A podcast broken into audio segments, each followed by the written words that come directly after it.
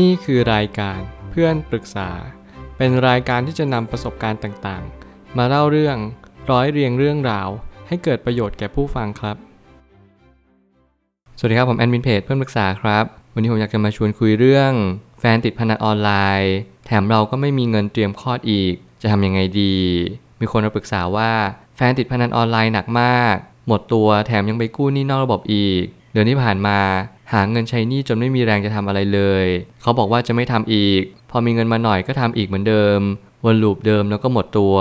กู้ใช้หนี้อยู่แบบนี้2อสารอบแล้ว เหนื่อยมากๆเลยค่ะ ตอนนี้ท้องมาได้ 7 เดือนแล้ว จะคลอดแต่ไม่มีเงินเตรียมคลอดเลยสักบาทเดียว เสร็จเงินในบัญชีก็เหลือแค่ 70 บาท เขาก็ยังเอาไปเล่น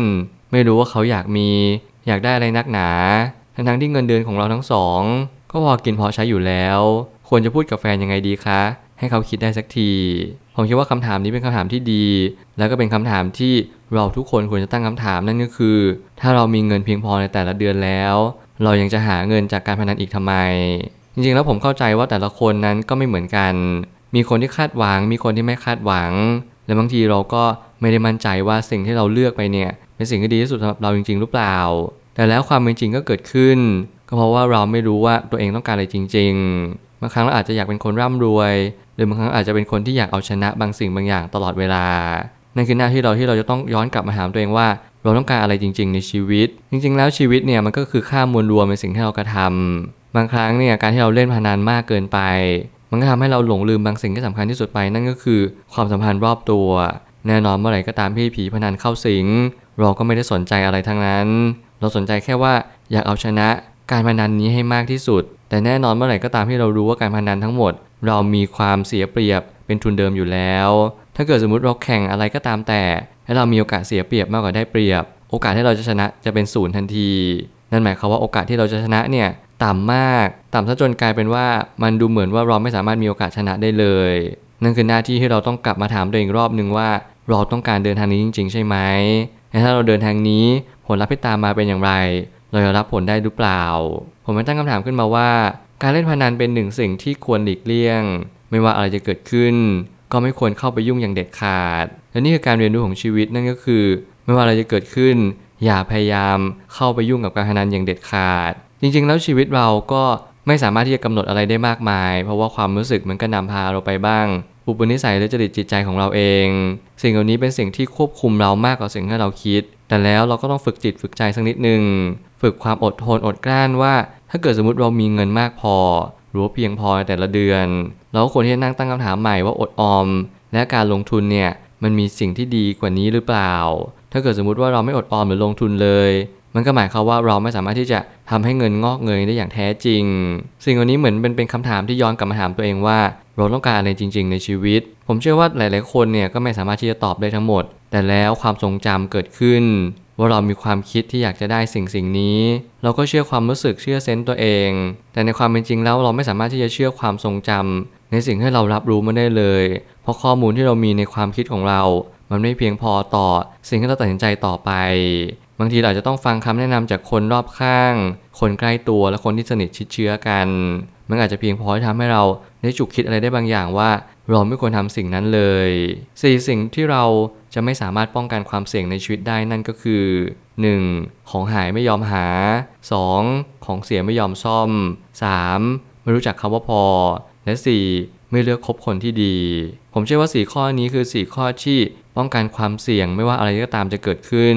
วิกฤตเศรษฐกิจโรคระบาด ปัญหาคบแฟนที่เขาชอบอบายมุกทั้ง4ไม่เป็นเหล้ายาปาร์ตี้คบคนที่ไม่ดี สิ่งนี้เป็นสิ่งที่เราจะต้องเรียนรู้ต่อไปเรื่อย ๆ ว่า เราควรจะเข้าไปยังจุดไหนให้มากที่สุด ยังไงแล้วผมก็ยังเชื่อว่าการที่เราเป็นคนดีเนี่ย มันก็ไม่ได้หมายความว่าเราต้องทำดีตลอดเวลา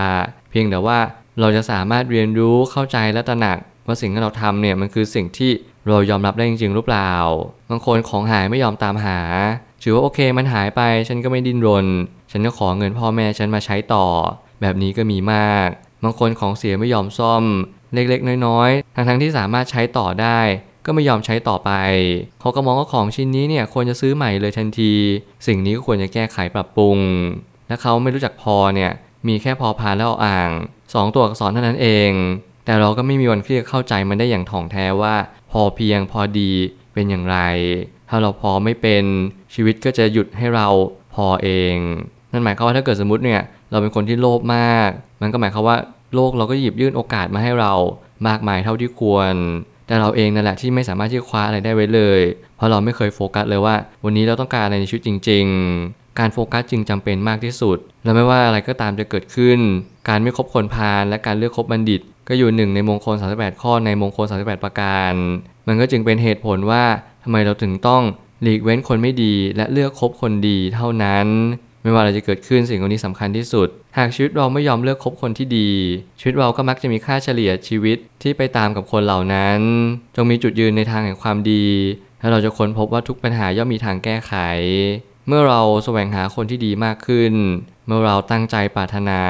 ที่จะสาะแสวงหาบางสิ่งที่ดีต่อชีวิตของเราเอง เราไม่สามารถแก้ไขปัญหาทั้งหมดด้วยตัวของเราเองคนเดียว นั่นหมายความว่าเราต้องหากัลยาณมิตรเพิ่ม ต้องหาเพื่อนคู่คิดมิตรคู่บ้าน เพื่อที่จะมาสอบรับความคิดของเราตลอดเวลา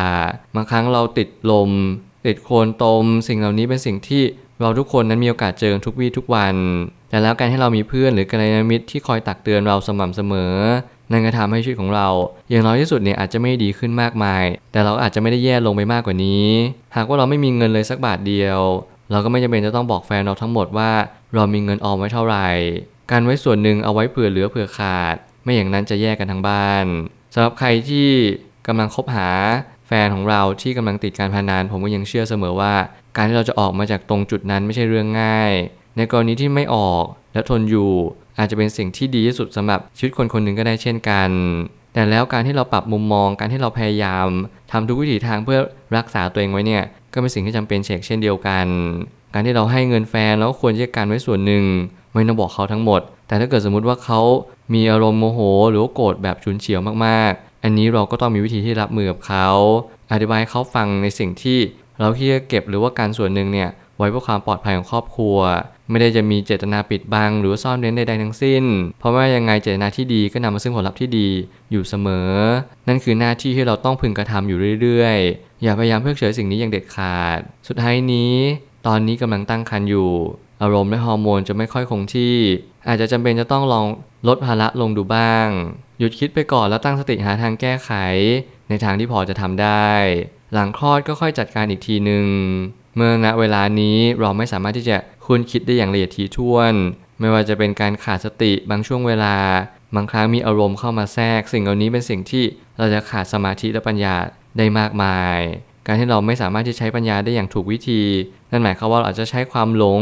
อารมณ์เข้าแทรก มันเลยกลายว่าเราไม่สามารถที่จะแก้ปัญหาได้อย่างถูกต้องและทันท่วงที ตอนนี้ที่ผมแนะนำมากที่สุดก็คืออยากให้พักเว้นไปก่อน ไม่ว่าจะการคุยกันการสนทนากันหรือว่าการตกลงใดๆก็ตามแต่ เพราะบางทีเนี่ยถ้าเกิดสมมติเราตกลงตอนนี้ ผลประโยชน์มันก็ตกอยู่ที่ตัวเขามากกว่า ที่ผลประโยชน์มันจะตกที่ตัวเรา เพราะเราไม่สามารถที่จะควบคุมอารมณ์ได้อย่างชัดแจ้ง จังหวะให้เราควรเข้าไปเจรจาก็เป็นจังหวะที่เราควรจะโฟล์สักนิดหนึ่งแน่นอนผมเชื่อว่าตอนนี้มันอาจจะยากมากๆ ในการที่เราจะประคับประคอง ให้เราคลอดลูกก่อนแล้วเราค่อยมานั่งคุยอีกครั้งหนึ่ง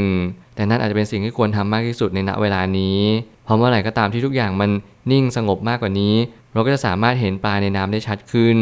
หรือว่าจะลองวิธีการอื่นก็ได้เช่นเช่นเดียวกันว่าผมก็ไม่สามารถที่จะตอบอย่างชี้ชัดไปโดยส่วนเดียวว่า สิ่งนี้ควรทำหรือสิ่งนี้ไม่ควรทำ เพียงแต่ว่าอย่าลืมข้อหนึ่งที่สำคัญที่สุดนั่นก็คือ